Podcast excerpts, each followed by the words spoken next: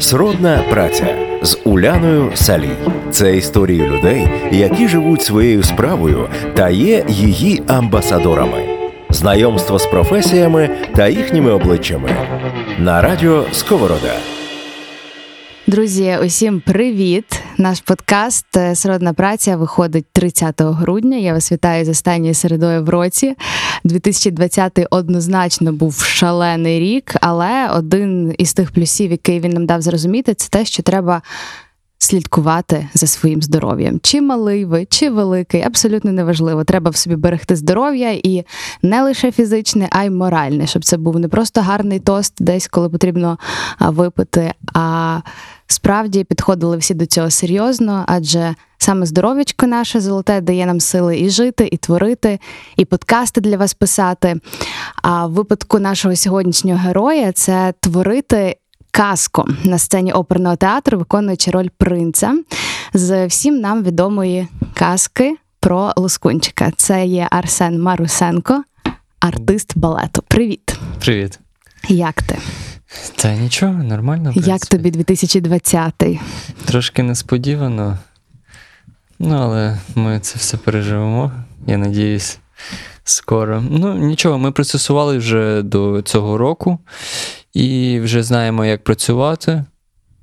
Подивимося, що буде далі. Наразі працюємо, як є. Коли віджили спектаклі? Ще раз перепрошую. Коли віджили спектаклі? Я знаю, опера почала працювати з серпня. Але це тільки концерти були, а от, власне, твої виступи? Десь також, ближче до кінця серпня ми поступово також почали вже репетирувати, відновлювати наш процес. Тобто, зразу на сцену ми не виходили, звісно, тому що ми вийшли з форми. От те слово хотіла запитати, це ж потрібно. Вийшли з форми, десь, як мінімум, місяць часу, ми тільки біля станочка, день в день. Поступово ми починали з нуля, того, що півроку сидіти вдома, нічого не робити. Звичайно, деякі, можливо, як я, там деякі ще інші артисти, ми в Zoom також контактували і в Zoom щось старалися вдома робити, там за стінки, за станочки десь щось робити. Але вдома то не в залі. Тобто ми що могли наразі зробити тоді, то ми старалися, але з підручними засобами, мабуть, розтяжка біля підвіконника, ногу на підвіконника, та за стінку там взяли, за кота там копнули кота нечайно, там коли робили Гофман тоді вже те. Кіт подумав так, напевно, з цієї відстані мене би не мали копнути, але в артиста балету чи в артистки балету розтяжка ще та. Так. І після того в залі балетному, тобто з нуля, все починали чистити. Те, що ми забули, то, що у нас всі навики заново почали їх розкручувати, вивертати, розтягувати, качати. І поступово почали входити в форму і виходити на сцену під фонограму. Спочатку концерту у нас було. Під фонограму, тобто оркестр вам не грав? Ні, оркестр, на жаль, не грав. Це щоб не було так багато людей в одному? Щоб не було багато людей, в першу чергу. І треба було починати. Балет збирати зразу теж важко. Того, що ноги не готові, а спочатку танцюють переважно, щоб так збиратись, це сольні номери якісь, парами, щоб не дуже сильно навантажувати балет зразу. А як воно танцювати під фонограму? Кому як? Мені, наприклад, важко, того, що мені треба слухати музику, відчувати музику. Під фонограму я відчуваю себе як робот, який вже запрацював рухи під одну і ту саму музику, а хочеться щось більше від себе там давати, можливо. Десь, якщо це жива музика, ми можемо, наприклад, більше розтягнути там якийсь рух, більше кудись потягнутися, більше заакцентувати позу, довше крутитись, наприклад. І, в принципі... музика не жива, і ти себе відчуваєш якимось теж неживим таким. Це звичайно. Можна сказати, нема тої енергії від кожного виконавця і музичного інструменту. А насправді ми з тобою сьогодні будемо говорити про твою професію саме, про те, де вчаться на неї, які там є переваги, які недоліки. Ну, недоліки завжди є в кожній професії, але ми от записуємо вже енний подкаст, і коли ти запитуєш в людей, що їм не подобається, то мало хто відповідає буде щось. Тобто це все якісь такі речі, які можна пережити. От, наприклад, артист балету, це, мабуть, точно це є якісь фізичні травми, які постійно тебе супроводжують. Це як один з явних мінусів твоєї професії, і, мабуть, кого не запитаєш, то всі скажуть, що «Ой, артист балету, боже мій, це ж так важко, як вони це роблять». І я навіть дивилась інтерв'ю якогось одного з артистів балету, не пригадую його назви, не українського, і він казав, я думав, що мене в 20 років все болить вже, а зараз там йому 30 було 2, і він каже, я розумію, що це абсолютно, ну, я не розумів тоді, що таке болить. Розкажи, як у тебе з цим? Ну, професія взагалі як артист балету, артистка балету, це молода професія. Тобто ми дуже в молодому віці йдемо на пенсію, тому що це травмонебезпечно і, в принципі, всі наші оці життєві сили, коли ти молодий і можеш щось показати, ти їх показуєш на сцені. Коли вже там тобі за якийсь певний вік, коли ти вже відчуваєш і не можеш виходити на сцену, ну, то ясно, що люди йдуть, то фізично просто важко. А починається все, це щастя, дуже рано. В кого як? Ну, переважно це іменно училище, школа, це з 10 років. До того може бути якась гімнастика. Найкраще це, звичайно, дитину віддавати перед балетом на гімнастику, щоб все-таки розробити всі дані того, що поки дитина мала, в неї більш...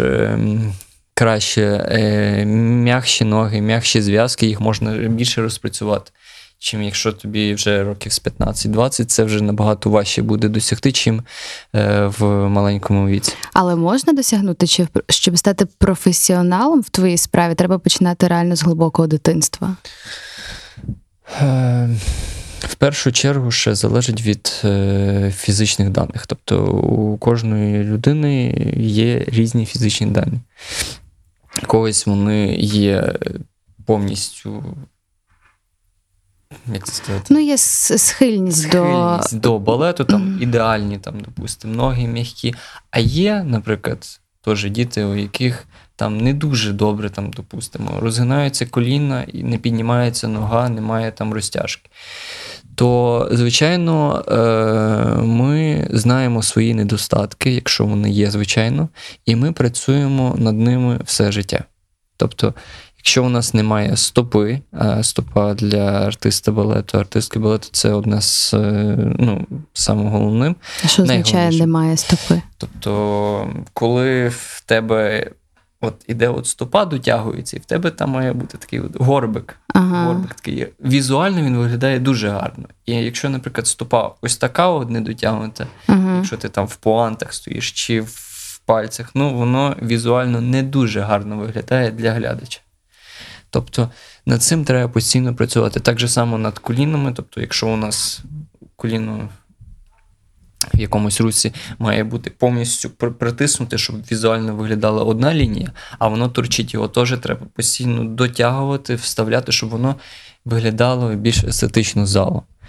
Тобто ось так от. І для цього якраз треба дитину віддавати спочатку більше в гімнастику, щоб це все розробилось, щоб дитина знала, над чим працювати. Після того вже можна думати про заняття хореографією класичною.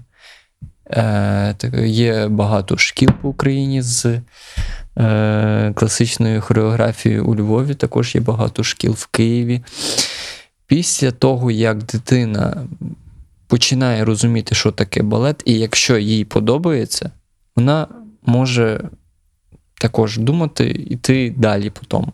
Тому що, якщо, наприклад, дитині не подобається, от мама заставляє там дитину ходити, ну, це трошки не те, тому що балет треба відчувати і любити.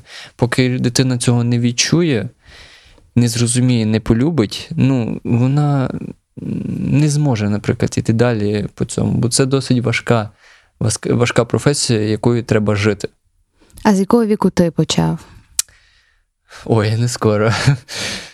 Серйозно? Не з малку? Не з малку, ну з років 14, навіть з 15 років. З 15 років ми спочатку ходили в молодшу школу. Ми так, чисто для себе, для загального такого.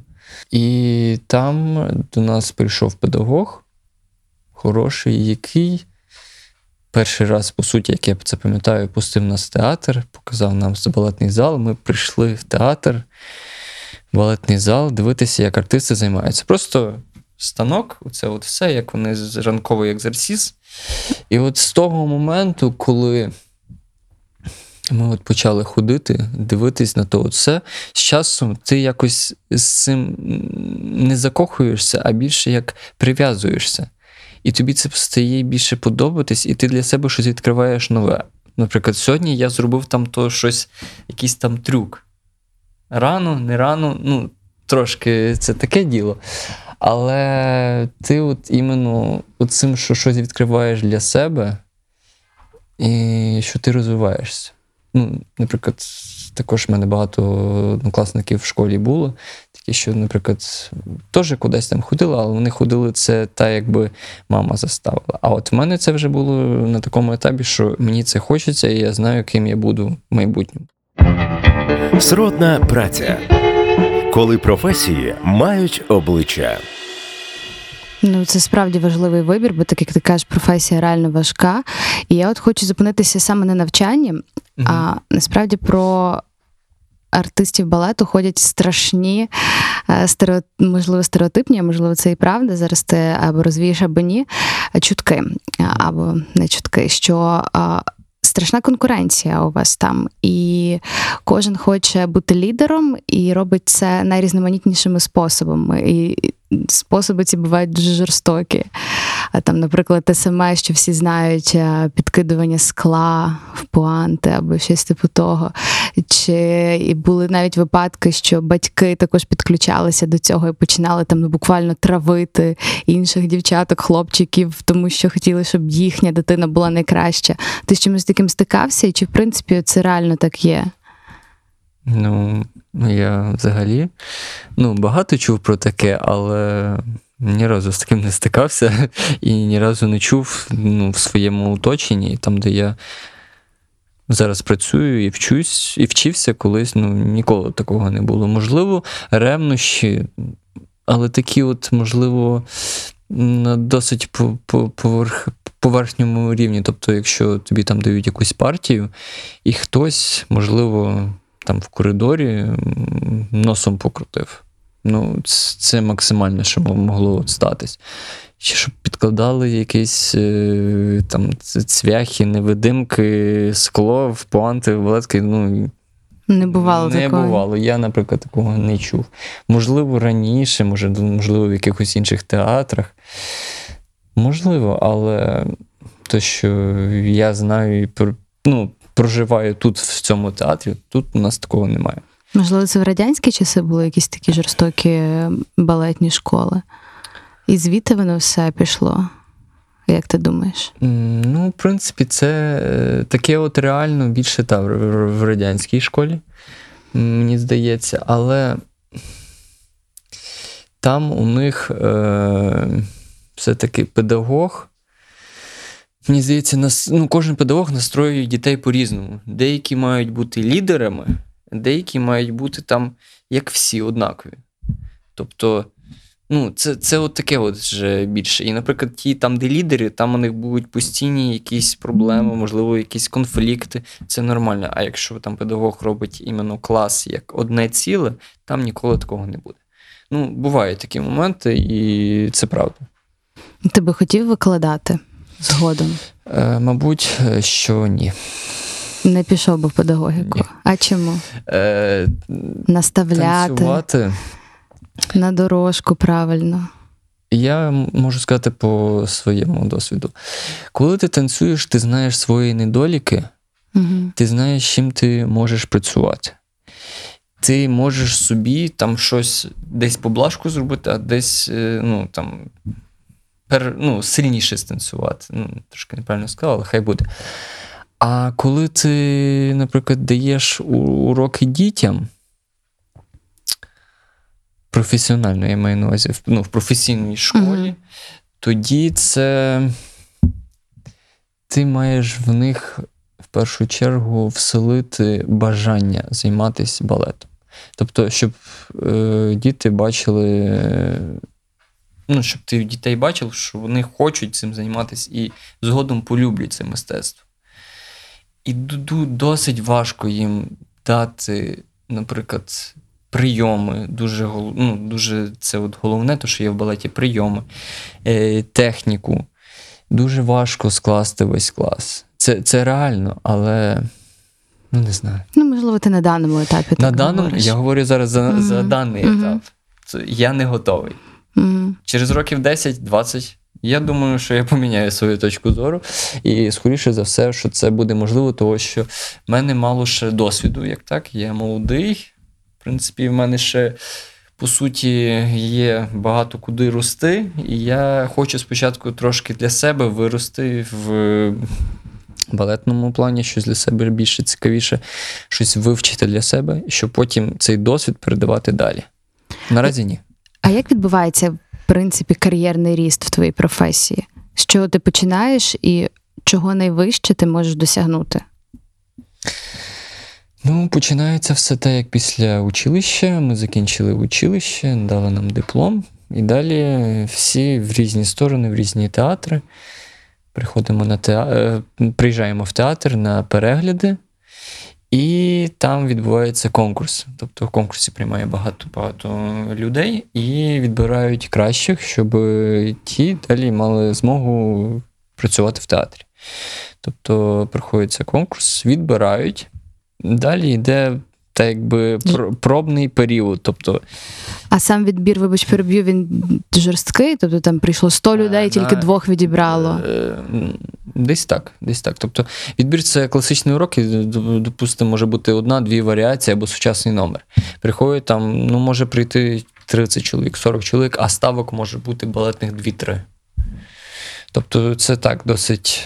серйозно і тяжко. До цього треба дуже добре підготуватись і гарно виступити. Бо від цього багато що залежить. А ти будеш працювати в театрі чи ні? А ти сам обираєш те, що ти будеш показувати комісії? Чи є якийсь певний перелік? Звичайно. Дивіться, тут ще така штука, якщо ми їдемо в якийсь інший театр, в іншу країну, звичайно, там ніхто вас знати не буде. І ми готуємося самі. Ми готуємося свій репертуар, відчищаємо, в принципі, весь екзерсіс, то, що у нас є, і показуємося. Гарно показались, в принципі, шанси великі на те, що вас візьмуть. Добре, ти показав себе, тебе обрали, і це, в принципі, вже такий серйозний плюс, бо дуже багато талановитих з тобою було людей разом. Що далі? Далі ми... вливаємося, входимо в трупу, починаємо розуміти, що таке театр, що таке насправді балет. Нас займають в балетах, і далі там педагог, репетитор або художній керівник, якщо бачить перспективу, наприклад, в артистці балету, дає можливість щось спробувати сольно станцювати. Тобто педагог, окремо виписується сольна репетиція з педагогом, репетирується, виходиться на сцену, танцюється вистава. Після того приймається рішення, чи далі працювати з цією людиною в плані соло і в плані там вищих категорій, чи наразі краще, щоб людина набралась досвіду, посиділа ще в кардебалеті. Кардебалет – це, іншими словами? Це масові танці. Масові танці. А є ж ця історія про Лебедине озеро і про цього лебедя, такого, якого ніколи не видно. Це найнещасніша артистка балету. Це, ти знаєш щось таке? Це правда чи це просто якісь жарти? Не знаю, це можливо якийсь жарт. Це про білого лебедя чи про чорного лебедя? Про білого. Це, мабуть, якраз про цей кардебалет, що там десь є... артисти, яких реально не видно, і це туди дають таких найменш талановитих.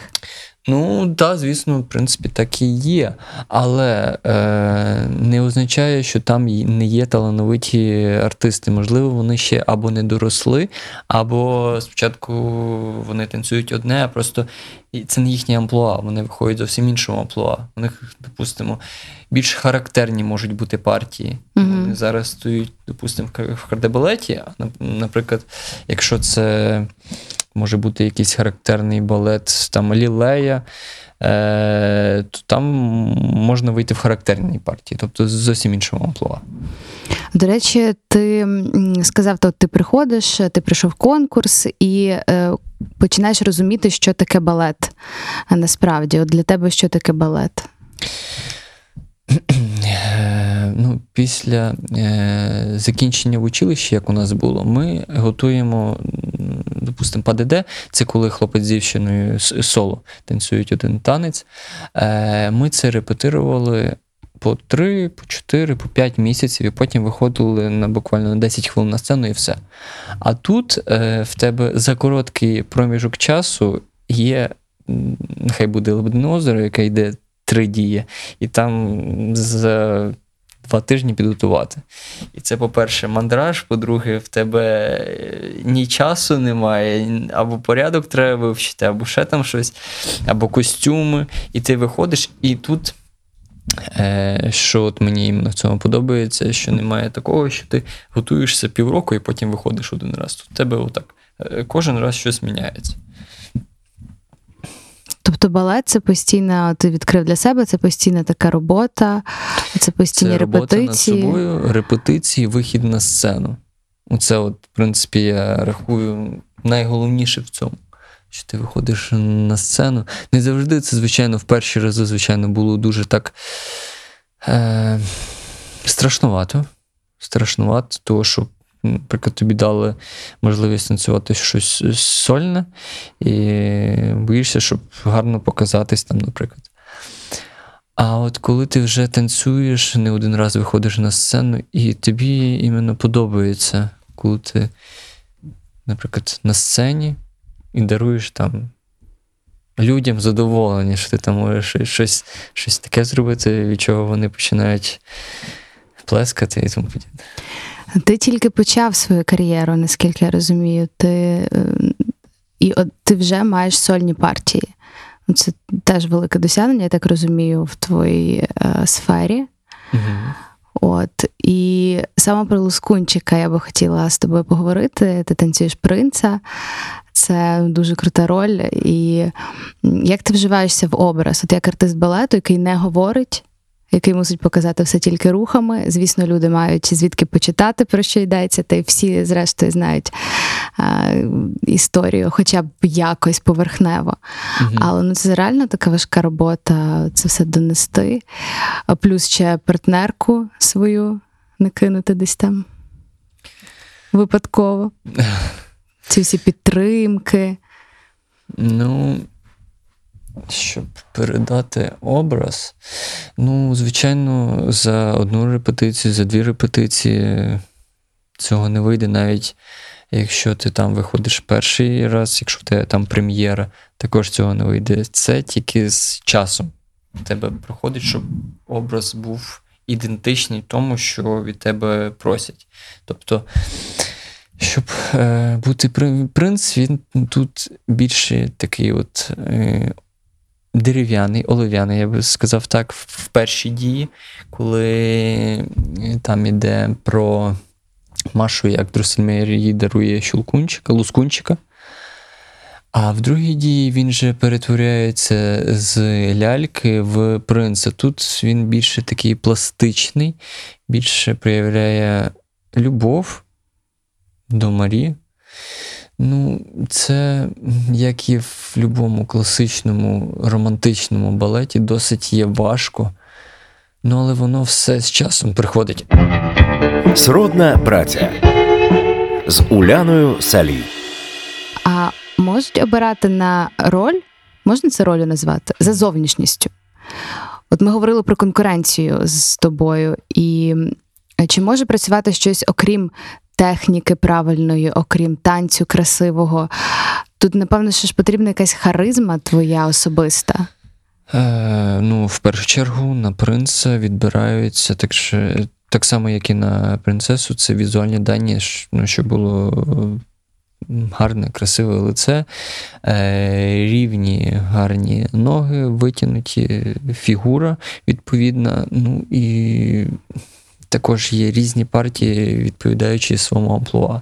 Тобто тут, іменно в цій партії, треба бути струнким, підтягнутим. А у вас є не струнки? Дуже всякі цікаво. Є. Серйозно? Всякі є, всякі бувають.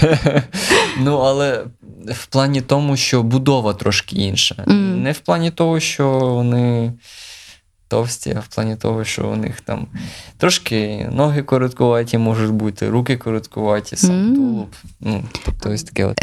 До вас не дійшли всі сучасні тренди, типу боді-позитиву навіть того самого, коли ти знаєш, зараз є моделі plus size, не всі худенькі, цей образ вже відходить далеко-далеко.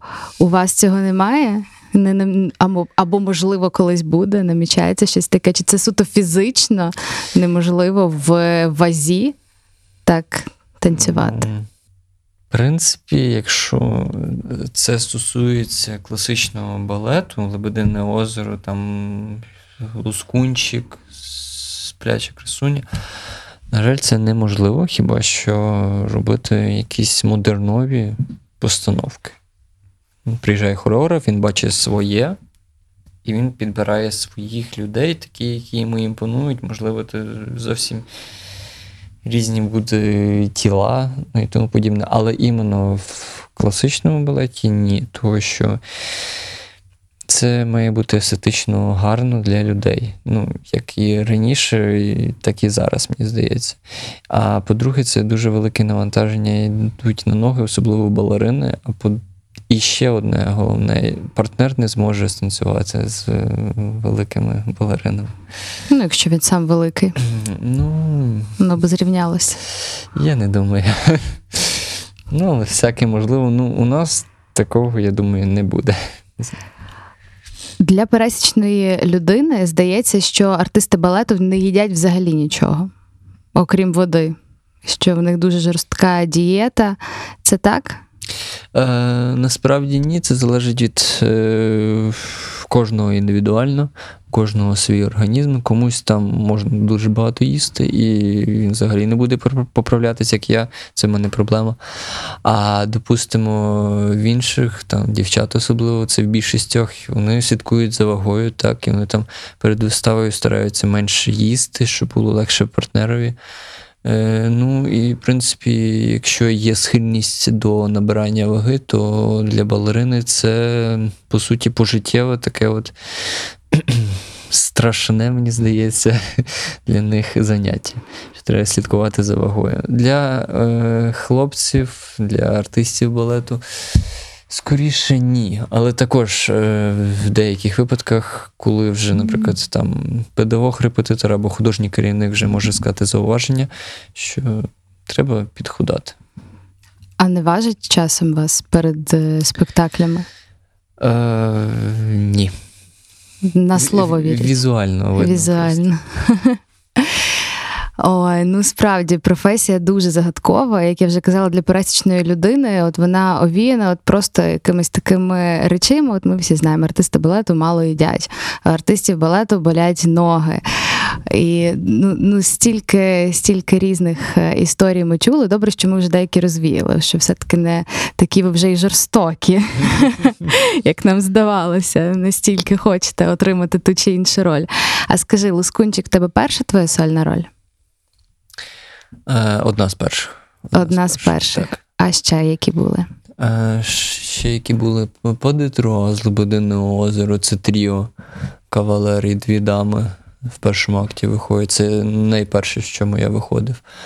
В мене ще також було, що з перших таких, можливо, лісничий, це з Білосніжки і Семеро гномів. Також непогана партія, досить така складна технічна. Але непогано. Я вже не пам'ятаю, що я там ще з перших танцював.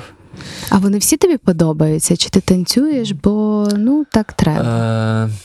Ну, спочатку мені не все, зрозуміло, подобається в тому всьому, бо того, що ти вивчаєш для себе щось нове і ти маєш це відпрацювати до ідеалу.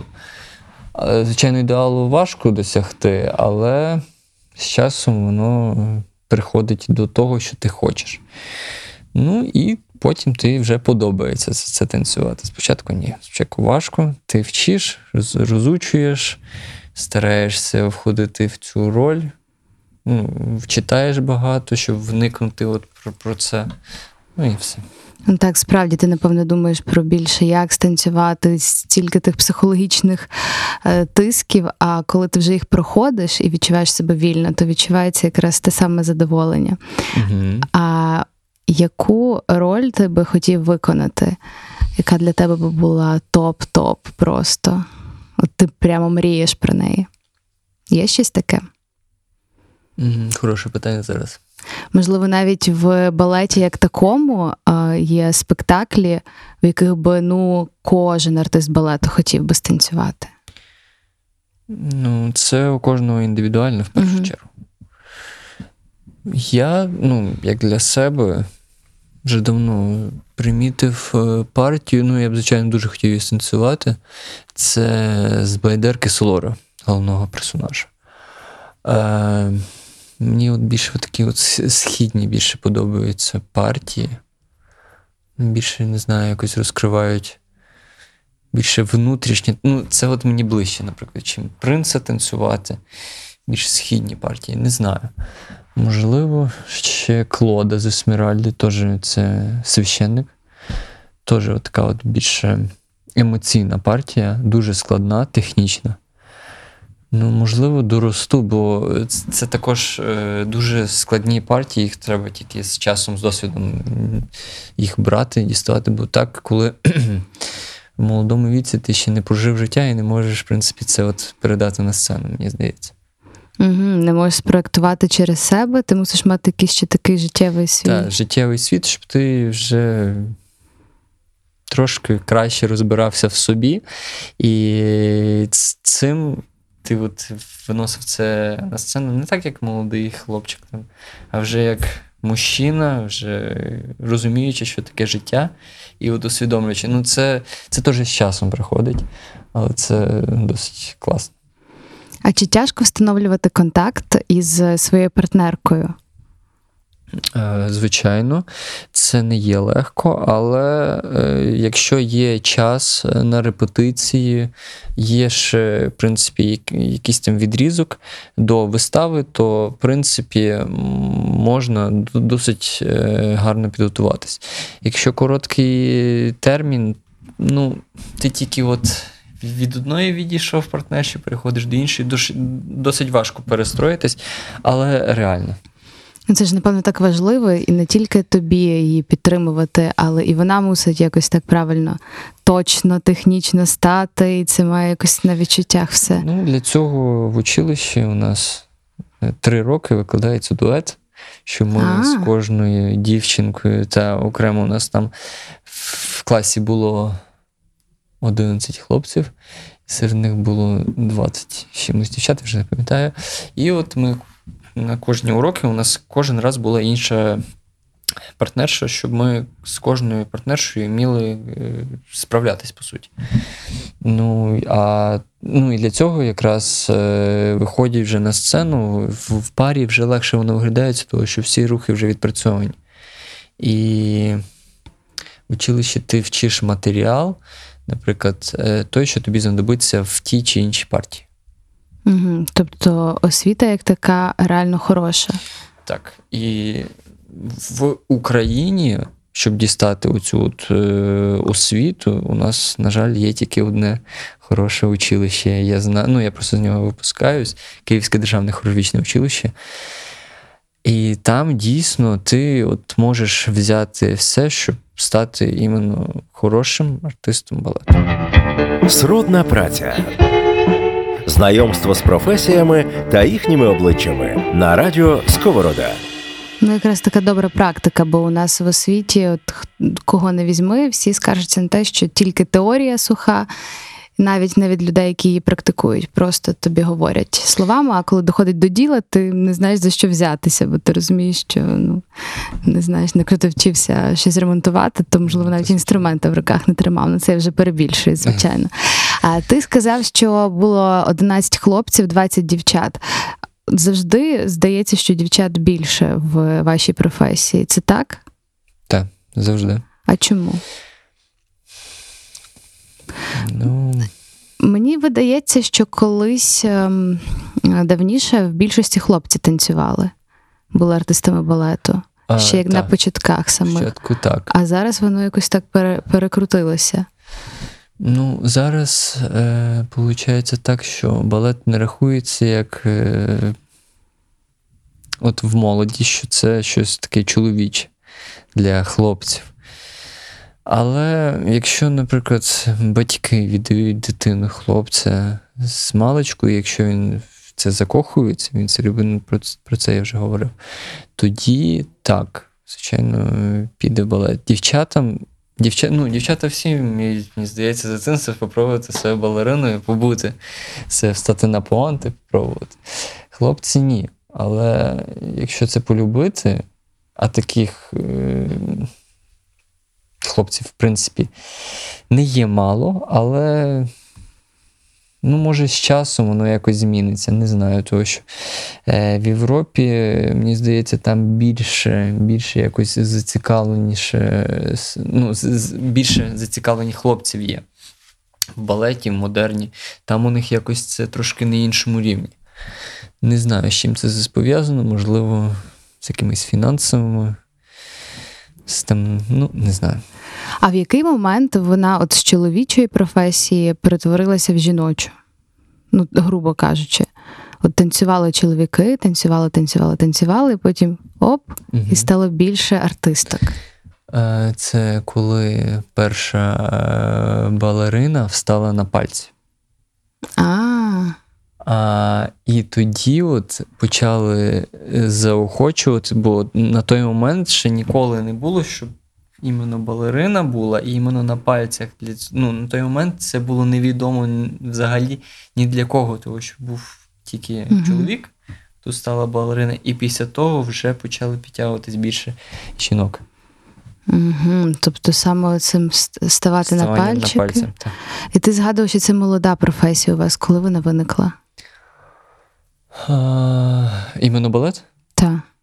Це взагалі при Людовіку 14, коли він перший збирав, робив танці, бали. І від того моменту він робив це якби не балет, танцювальну, отакі от кружки ще давним-давно. І після того люди почали розуміти, і їм почало подобатись це, і вони з часом почали більше творити з цього всього. Це мистецтво не молоде, але яке постійно розвивається. Добре. А чому ти сказав тоді, що молода професія? Молода професія в плані, що ми рано йдемо на пенсію. В плані ще рано йдете на пенсію. А коли, до речі? Як відчуємо, що не можемо танцювати. А немає якогось такого віку? Ну, переважно визначено? 20 років. 20 років? 20 років ми танцюємо. Ну, слава Богу. Ти не 20 років, ти ще не встиг стати на ту сцену толком твердо, а вже тобі кажуть, ну все, достатньо, давай на пенсію. Ну, переважно, якщо там фізична форма в нормі, то можна і більше протанцювати. Але якщо вже лице там трошки дає про себе знати, то треба вже трошки відходити від цього.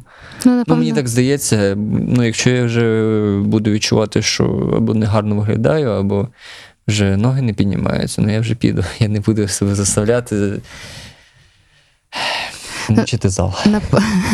Напевно, краще йти якраз на тому підйомі, коли ти ще відчуваєш, що, напевно, через роки-два я вже так не зможу. І от коли тоді... вже та відчуття прийшло, що скоро вже все, тоді вже, мабуть, треба покидати сцену на тому етапі, коли тебе пам'ятали ще на своєму піці. А для тебе є якісь такі ідеали в твоїй професії? Топ-артистів балету, чи українських, чи закордонних? От, в принципі, якби я так хотіла поцікавитись, подивитися на якихось, можливо, історичних, таких прямо, які ввійшли в історію балету людей, то на кого би мені вартувало звернути увагу? Якщо це з чоловіків, то в першу чергу це Володимир Малахов, відомий український артист балету, хореограф-постановник. Я, до речі, з ним працював в Києві. Мені дуже повезло працювати з зіркою балету. Також, можливо, Леонід Сарафанов, дуже видатний, з нереальними даними, класний танцівник. Можливо, з іногородніх це Джузеп Гатті, він такий більше по техніці, він дуже технічний танцівник. Роберт Боле, він гарно виглядає на сцені. Жінок, якщо це брати України, Світлана Захарова, Іна Салєнка, Яна Саленко, теж дуже хороша. Якщо іногородніх, Наталія Осипова, це російська така, от вона дуже пригуча, дуже гарна. Пригуче, класне визначення. Ну, пригає, такий високий прыжок. Також вони з Осіпової партнери є Іван Васильєв, теж з Росії, теж в нього ого, який прыжок стрибучий такий. Стрибучі артисти балету. Так. А скажи, а артисти балету забобонні? Є якісь це індивідуально, ритуали? Мені здається. Наприклад, хтось може рахувати ці світильники, хтось може рахувати куліси перед виходом на сцену, має хтось бути може молитись. Якесь число має вийти в них щасливе, так? Чи? У кожного щось своє. Хтось може собі в балеточок щось запхати, хтось може собі там щось підмалювати. Ну, у кожного своє. А в тебе є таке? Нічого. Нічого. Ти тільки... Я знаю, що я добре станцюю. А як ти долаєш тривогу? Вдих, видих? Ну, якщо ти не рахуєш світильника, як ти долаєш тоді тривогу? Спокійно дихаю. Не думаю про те, що буде там. Думаю, що як я гарно станцюю і все. Також буває іноді, що ти от переживаєш, ну, в мене таке от було, і думаєш постійно за порядок. То я не дуже добре, тому що, можливо, таке, що ти вийдеш до саду і забудеш порядок. Воно таке було, але нічого.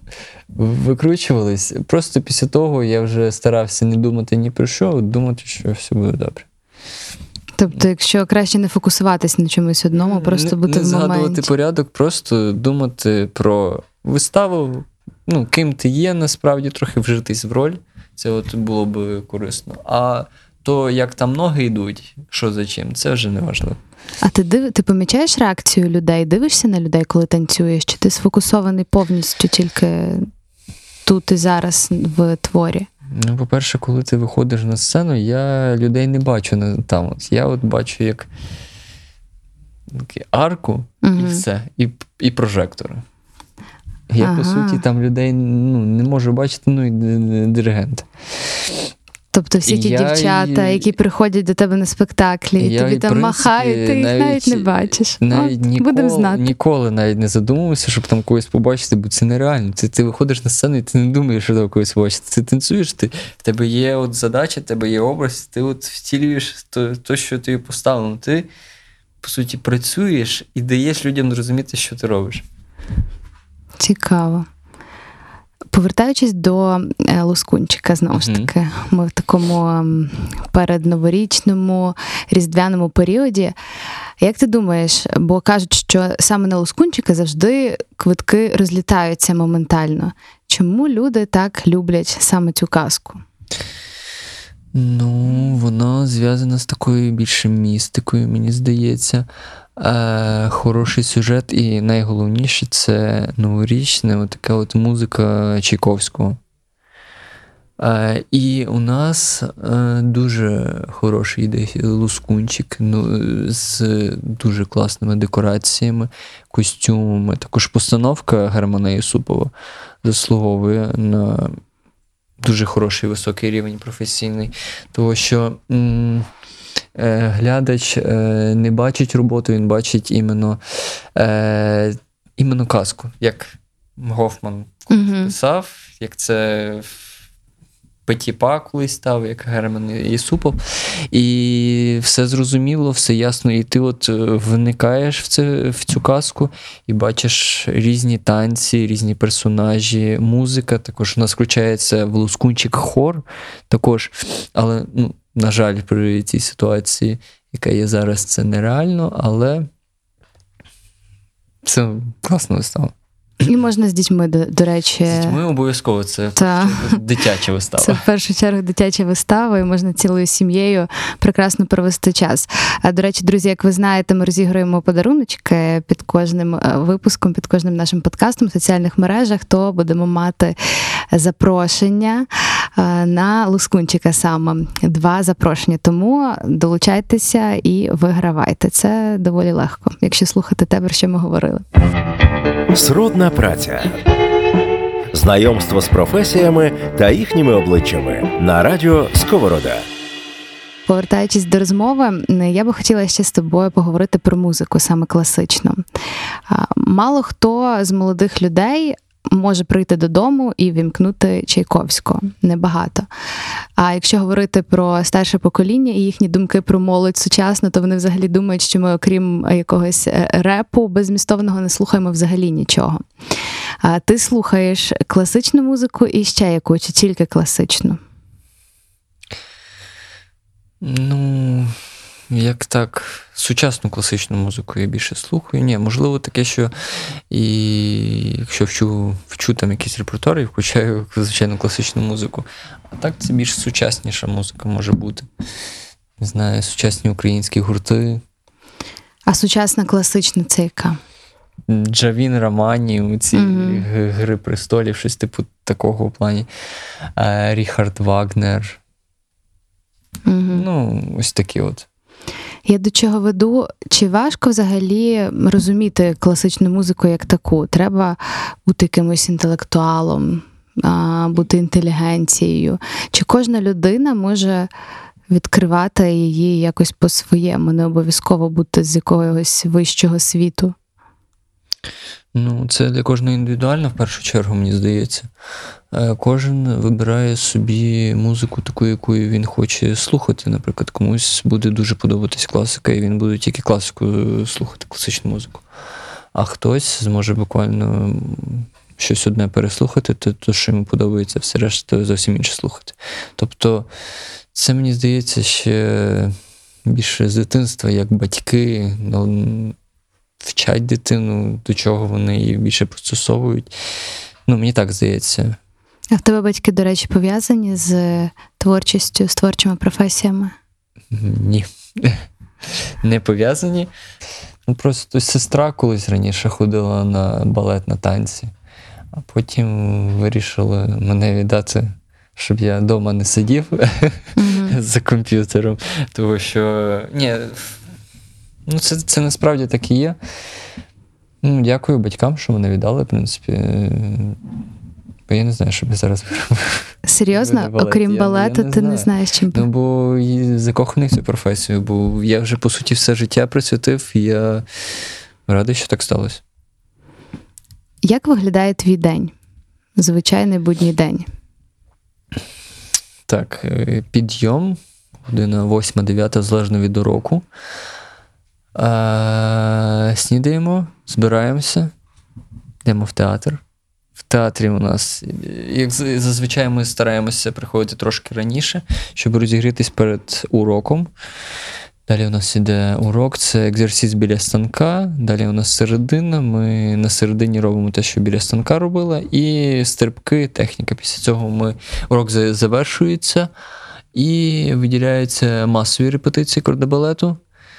Після того йдуть вже сольні репетиції. Тобто готуємо сольні вистави і все. Можливо таке, що в той день є балет. Балети переважно у нас йдуть субота-неділя, ось так, п'ятниця, деколи в будні вони йдуть. Далі вечором у нас вистава переважно, ну і все. Ти весь в танцях кожного дня виходить? Так, крім понеділка, понеділок-вихідний. Слухай, класно, понеділок-вихідний зробили вам. Якраз в цей день ми всі справи, то що не встигли, ми за цей день і робимо. Тобто ми не відпочиваємо. Ну, зрештою так, субота-неділя виступали, ну то хоч в понеділок. Добре, так, понеділок або ще середа, теж класний день для відпочинку. Скажи, будь ласка, що найбільше тобі подобається у твоїй професії? Самовдосконалення. Ти постійно працюєш над собою, щось стараєшся зробити краще, ну і стараєшся більше танцювати для глядача, щоб глядач тебе зрозумів і, ну, і сподобатись йому. Мені так здається. А що би ти сказав хлопцям, які зараз нас слухають, і які, можливо, багато хто з них має маленьких дітей, і думає, давати в балет, не давати в балет, це все-таки, як стереотипно думають, не чоловіча професія, або що він буде робити потім в житті. От що би ти сказав на це? Мені здається, що балет – це в першу чергу і спорт. Тобто віддати дитину, попробувати, чи дитині це сподобається, і далі це, ну, говорити вже суто з дитиною. Якщо дитині це подобається, тоді далі мотивувати її, продовжувати зацікавлювати. І все. Якщо дитині це не подобається, ну важко буде в неї це вселити, і тоді, можливо, треба думати про щось інше. Наостанок запитаю, які найближчі спектаклі чекають нас в оперному із твоєю участю? Якщо ми говоримо вже кінець грудня, січень. Ну, от, січень випадає трішечки. Початок січня. Ну, на початок січня в мене буде 3 числа Лускунчик і 6 числа Лускунчик. Зараз у нас лускунчики йдуть, і поки що все, а там буде видно по репертуару, який у нас складеться після вже локдауну. Ну, я тобі бажаю не втрачати форми під час локдауну. Дякую. Зв'язуватися із своїми колегами по Zoom і займатися якомога більше. Бажаю, щоб тобі твоя професія надалі приносила таку насолоду, про яку ти говориш зараз, і нехай твої очі будуть такі ж запалені завжди, як вони запалені зараз. А вас, друзі, чекаємо на Лускунчику, тим паче, що хтось із вас отримає 2 запрошення на нього від нашого сьогоднішнього гостя. Усім па-па!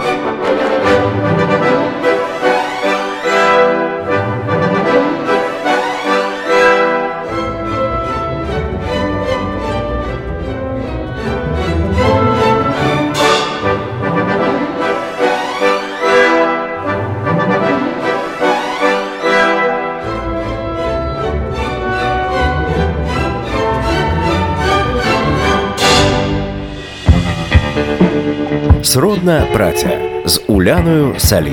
Це історії людей, які живуть своєю справою та є її амбасадорами. Знайомство з професіями та їхніми обличчями. На радіо Сковорода.